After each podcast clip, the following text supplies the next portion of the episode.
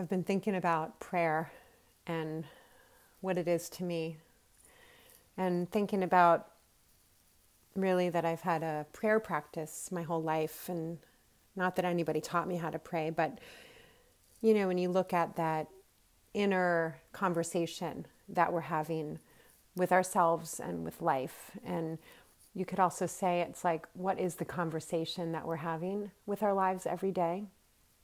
What are the thoughts that we think when we first wake up in the morning? What are we thinking about when we're driving to work? What is our mind doing? In what direction is it going as we're coming home or doing the dishes or thinking about our work or our family or our friends? And so I think for me, at least, prayer is this deeper conversation that I'm choosing to have with life. And I was listening to, uh, sorry, reading uh, a book called 7,000 Ways to Listen by Mark Nepo. And in this book, he talks about prayer and how often people think of praying as a kind of asking. And not that there's anything wrong with asking, but he talked about how, you know, we kind of miss the mark a little bit when we enter into prayer in that way and into our lives in that way. And instead, if we could begin by listening first, that would open us up to the deeper currents of life that want to move through us. And when I start with listening rather than asking, I can feel the currents of life, the subtle movements that are uh, moving through me, that are presenting themselves to me. And I think part of the practice of yoga is recognizing that we are always in collaboration with an invisible world. And I think all indigenous cultures recognize this that the physical world owes itself to the invisible world. And energy is real.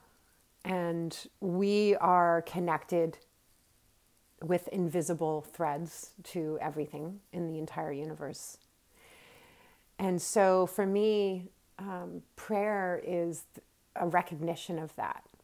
And to listen in prayer is to let myself drop in to the wisdom that is living in that invisible realm and uh, tuning into it and collaborating with it.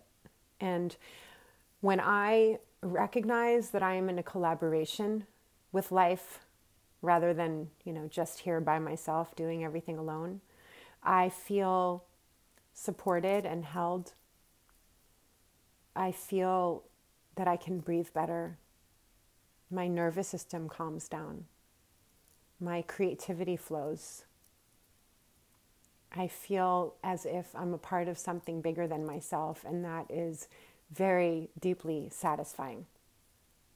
And so, when we start to pray by listening, it invites us into that relationship, and we kind of take our hands off the steering wheel in a certain way for a moment and feel the way that the car wants to move before we start to drive.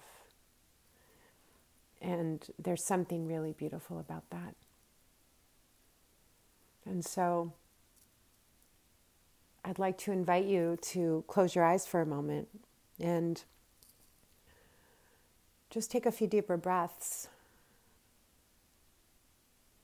And let the front part of your brain recede towards the back part of your brain. And then you can let it drop down into the body where you experience the mind body or the body mind. It's the mind that lives in the body. And you'll see that this is a place beneath words and thoughts. And as you breathe, you just let yourself be here in this moment with no agenda, no asking, just listening.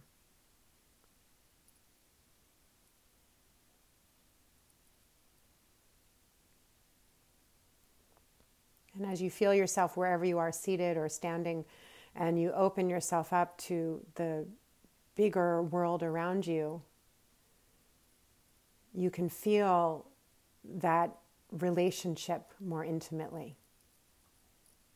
And let that relationship be enough in this moment. And then you can open your eyes and um, a really beautiful place to pray by listening is to go be outside and uh, go for a walk in the woods and you can listen to the birds and just let them sing to you. And without even trying to find any answers, see what comes. So, thanks for listening. Enjoy the rest of your day. See you next time.